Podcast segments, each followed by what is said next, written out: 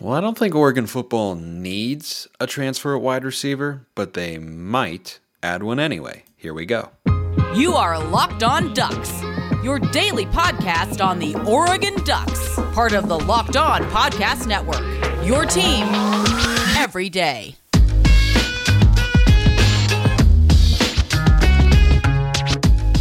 Yes, it is that time once again for Locked On Ducks. I'm your host, Spencer McLaughlin. Thank you so much for making this your first listen or your first view of the day. Part of the Locked On Podcast Network, your number one source to stay up to date with the Ducks. Like, comment, subscribe, please, and thank you wherever you listen to or watch this show. So, over the weekend, Oregon hosted Gary Bryant Jr., the wide receiver from USC who's in the transfer portal, for a visit.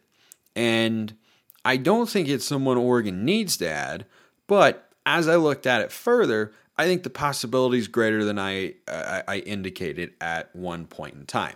Now, Bryant is just in the midst of a situation where USC has, you know, too many cooks in the kitchen because they've got a bunch of great wide receivers, and he's a really good one. And actually, on Locked On Pac 12 last year, I talked about him after spring football as a potential breakout player, but then they added a, a bunch of transfers and whatnot, and he kind of got moved down the depth chart. But he's got a lot of potential. So he was a high four star recruit coming out of high school. He's really looked the part uh, playing at USC. But there's one reason that I think he could be somebody that they add, whereas before I didn't think it was quite as likely.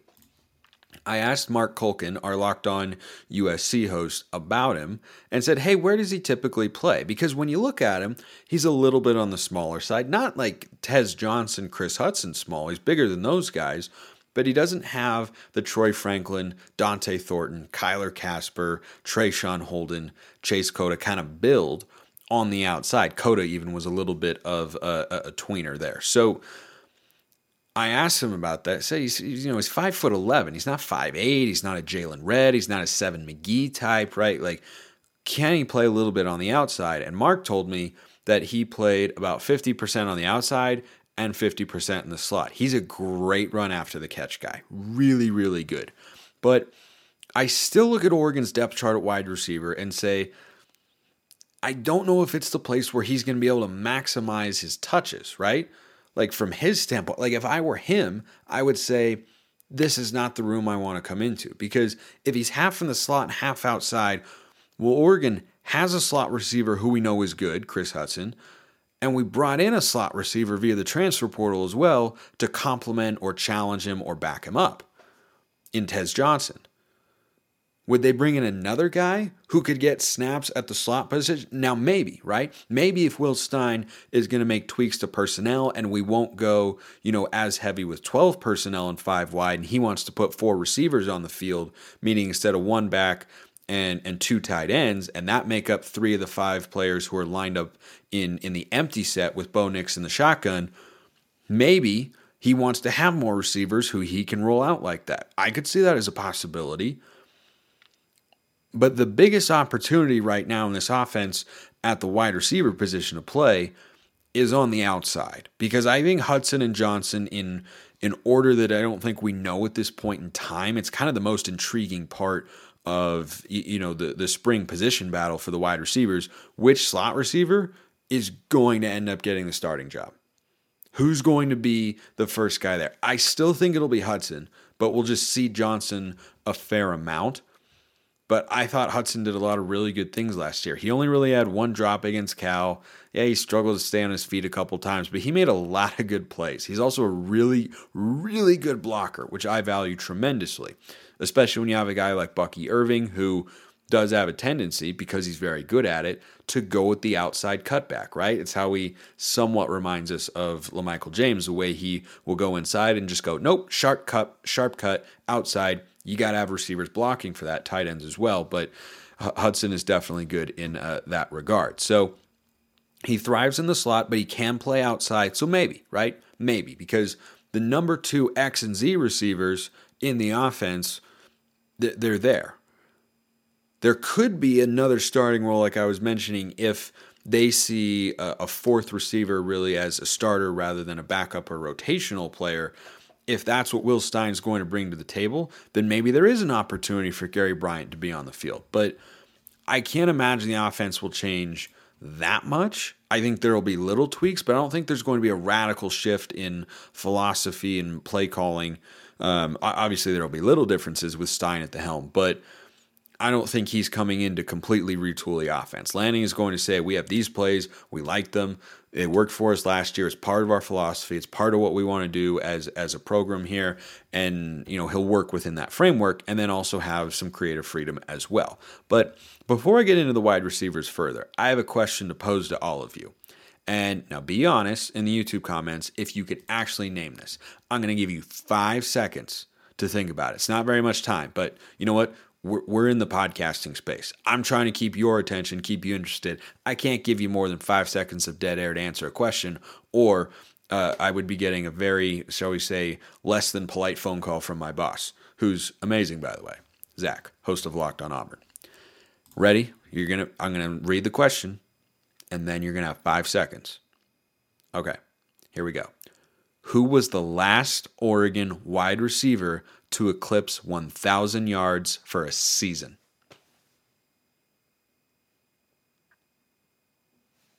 Time's up. The answer is Dillon Mitchell, 2018. It's pretty wild to think about that we haven't had that unless you think about the talent Oregon has had at wide receiver and quarterback, and there hasn't been that right confluence of events. And in 2018, you had a high level quarterback in Justin Herbert you had a great receiver in Dillon Mitchell, and you didn't have a ton of talent around him as well. I did find that tidbit to be interesting. And the other thing, too, is, you know, Oregon's passing offense took a massive jump forward in terms of explosiveness, downfield shots, incorporating wide receivers. All that took a step forward. But I still think there's another gear. I still think there's another gear for the Ducks. And, you know, even in 2018, Dillon Mitchell had 1,000 yards. No other wide receiver hit 500 yards. I, I wonder if, with the talent Oregon's got in their room and the thinning out somewhat of the tight end position via the transfer portal, with Monteval and McCormick gone, I really wonder if you won't have two of your better individual receiving seasons that we've seen recently for the Ducks because there just haven't been that many years where that's been the case. You know, when Mario Cristobal was at the helm, didn't get the ball to wide receivers as much. And then you go, you know, for the last uh, a couple of years, right? Troy Franklin came close kind of last year, but he didn't even hit 900 yards. He was just short of that mark. So I, I wonder, I wonder if that's something we'll see from the wide receivers this year. Now, the wide receiver room has got a decent amount of names Again, not as many as I thought, which is why I'm giving more credence to the idea that they could add Gary Bryant Jr. But we'll go through the names, we'll go through where they stand, and I will lay out my prediction for who's going to start at which spot after I tell you about FanDuel because it's America's number one sports book.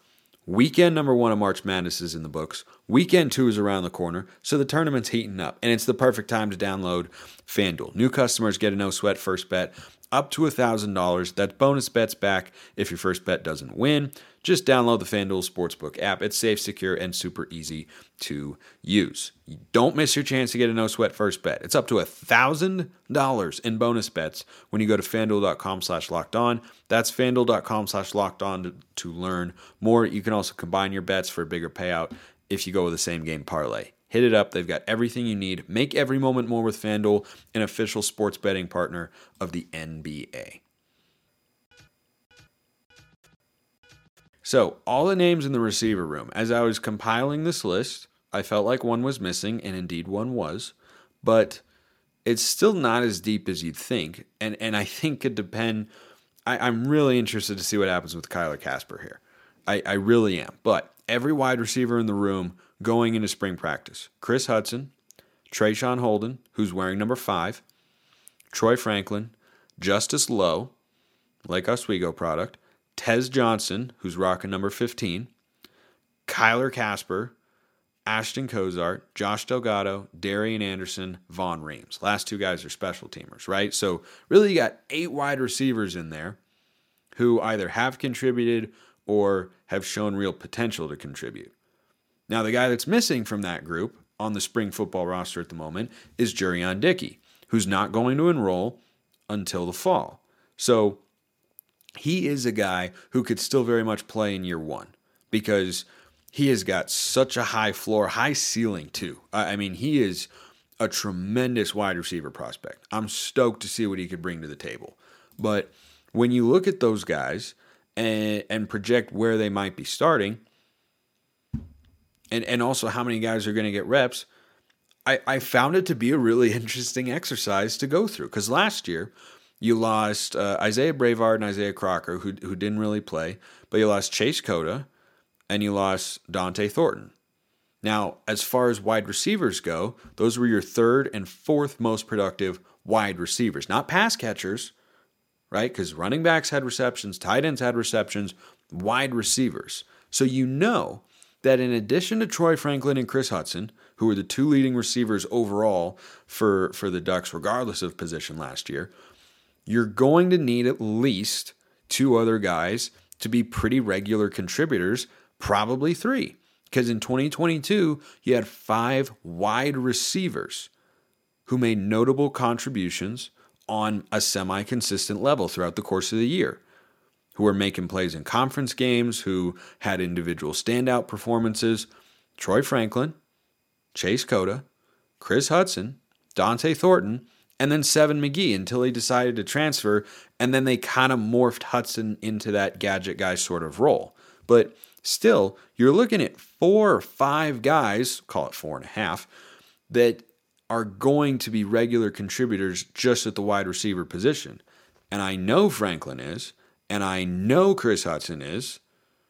Although I, I, I do wonder about the Tez Johnson thing. So I know Franklin's going to be a major contributor. I know Traeshon Holden will be. Let's say we get, you know, kind of half of a production each from Tez Johnson and Chris Hudson. That still leaves another slot. So I think going across, right? You have an X receiver, you have a Z receiver, right? Franklin plays X, and last year Chase Cota was the Z. So, and Dont'e Thornton was the Z receiver as well. X receiver, Z receiver, slot receiver, right? Primary positions. Maybe there's a fourth in there. Maybe there's a fourth one, depending on what Will Stein does. Interesting thing to note. But I think going across, you'll have Troy Franklin starting at X. He's your number one receiver. We all understand that he's one of the best in the conference. He was second team All Pac 12 last year. He could be first team All Pac 12 this year. I think he's going to be backed up by Kyler Kasper, who did not play a lot last year, really at all. I think he only made a couple catches. I don't know that they were in, uh, you know, key situations or big games. I love his upside. Absolutely love it. And I think he could be the number two X to Troy Franklin. I think Traeshon Holden is going to start at Z. I think he'll get backed up by Jurrion Dickey. And then in the slot, you'll have Tez Johnson and Chris Hudson splitting time. That's what I imagine will happen. But we'll see how it plays out over the course of spring football. But that's my prediction there. Franklin, Holden, and I think Hudson are your starting three. And then backed up by guys who might need to step in because of injury or you know for a snap because a piece of you know equipment is broken or they're tired on a play or whatever like got to have all these guys game ready at any point in time and i think kyler kasper i think you know one of the other slot guys and i think Jurrion dickey can all be there and and ashton cozart you know, maybe he pops, but Dickey is a high floor, high ceiling kind of guy. I just, even though he's going to be a late arrival, I think he's going to fit in pretty seamlessly there. As long as he can pick up the offense quickly, he, he, he should see the field, and I'm excited to see what he can do. Especially that first game against Portland State, man, he could he could really really show out. Um, all right, let's get to our daily Blazer Duck question. Guy is just gold standard, the gold standard for questions. Sends in more than anybody else, and I love it. If you want to be part of the mailbag, YouTube comments or Twitter at smalls underscore 55 or at locked on ducks, mentions and DMs wide open. And I got to tell you, I'm in lockstep with my guy Blazer Duck here. Spencer, I get really frustrated with Oregon's corners playing 10 to 12 yards off wide receivers on the line of scrimmage. Yeah, me too. It's easy for the offense to convert a quick hitch route, slant route, or a pass to the flat for an easy three or more yard gain that usually turn into bigger gains. Is it Tosh Lupoi's defensive philosophy to play a lot of soft coverage, or is it the personnel that is dictating playing soft coverage? I would love to see Oregon playing man to man coverage and jam the wide receivers on the line of scrimmage. With Oregon adding new personnel, do you think Oregon does more of this? Thanks, Spencer. So, I think there is a very real possibility that we see more of this because it's more what Dan Lanning played at Georgia. There was a hefty amount of press man there, but look at the way they recruited and the players they brought in. And I, I do wonder if the amount of soft zone we saw from the Oregon defense last year wasn't a result of Dan Lanning and Tosh Lupoi not fully trusting their personnel in certain instances. And one thing that we really saw, I think with the safeties more than more than with the corners, is Oregon really lacked high end speed at the back end of the secondary. Bryan Addison had it. I don't know if he's the twitchiest athlete, but he's certainly an explosive one, which are two different things. But when you look at the other safeties, Steve Stephens, Jamal Hill, Bennett Williams, not enough speed there on the back end. So the Oregon coaching staff, I think, might have felt they needed to protect those guys a little bit by playing soft zone, right? And your corners are working in conjunction with your safeties. And you can only really trust your corners to play press man if you know you're going to have the necessary safety help over the top if you get beat off the line of scrimmage. But if you don't trust your safeties to make those sorts of plays, you can't do that. If you don't have a real roamer on the back end, which Oregon was badly missing in 2022 in the secondary, then you can't run as much of that as you like. Because I'm with you, right? I think of the Washington game specifically. How many times were we going to just let them play pitch and catch by sitting eight to 10 yards off the line of scrimmage? Like, it's, it's nuts. And the other reason it drives me nuts is Oregon goes out and recruits at a high level, and they get, they get these guys who are high caliber athletes in college football. What is the point of doing that if you're just going to have them sit in off coverage, right? Like, that's what that, that, that's what uh, G5 schools have to do against Power 5 schools, unless you have a Sauce Gardner at Cincinnati. You, you, you sit in soft zone. I, mean, it, it drives me insane. It drives me absolutely insane. I, I think you just disrupt a defense or an offense so much more on the outside when you get up in wide receivers' grills. Don't give them a bunch of free releases. Now, you can't do it every time, right? I'm not saying to never run a zone, you know, depending on the coverage and the situation. Because if you go press man on 80% of your plays, well, then you're just going to get hit with a bunch of rub routes, right? And that's no good either. And, and so th- there's a, a push and pull there. But I wonder if that doesn't change this year when they've been able to bring in more of their players. They brought in new safeties. And I wonder if it wasn't a personnel problem. Because I, I would, the, the next time I see a third and 12 get converted where the corner is starting eight yards off and backpedaling immediately, I, I just, I'm going to be throwing stuff at my wall if I see that uh, again this year. So I, I too am, am much more of a man to man kind of guy. Um, and so I, I, I, hope that changes. I hope that changes. I hope it was a personnel thing, and they now feel with Evan Williams, with Tysheem Johnson, they feel like they have enough speed on the back end to be able to be a little bit more aggressive with, with the play calls that they give to their corners. So, great question as always, Blazer Duck. My man just keeps him coming. Every time I think, oh, okay, I won't see him for what? No, he just he just keeps rolling. And you can all ask questions, and I will always, always, always answer them here on the show because I appreciate you all so very, very much. Last one about Oregon basketball today. This is from great name. Skirt Mayo 156334. I don't know how you come up with this stuff. It might be randomly generated, but all right, Skirt Mayo, I got you. The question goes as follows Hey, Spencer, question on men's basketball. Since 2016, the men's record has gotten slowly worse year by year. Do you think this has anything to do with Dana Altman and his staff, or is Dana Altman suffering from the consequences of success? Let me know your thoughts. Well, he has lost several assistants over the years, and, and I think it's fair to speculate about you know how how well they've been able to manage that. But I also like the hires they've made since then, and you, you know every great coach and we've talked about this more in, in the football aspect, is going to have to deal with coaching turnover when you have success, right? I don't think assistant coaches were leaving. In fact, I know they were not because I look at the jobs they were taking. They weren't leaving Dana Altman because they were tired of, you know, being in Oregon and, and tired of winning. No, it's because they were going to pursue head coaching opportunities. But at the end of the day, Dana is the most important guy. And this goes back to, you know, what I've talked about with Lanning too. People get frustrated that coaches go on the move, that they take new jobs and that they're not sticking around. And it's like, yeah, this is why the head coach is paid the most. This is why he's the most visible person. It's why he's the most important hire you make because you're going to have assistants come and go.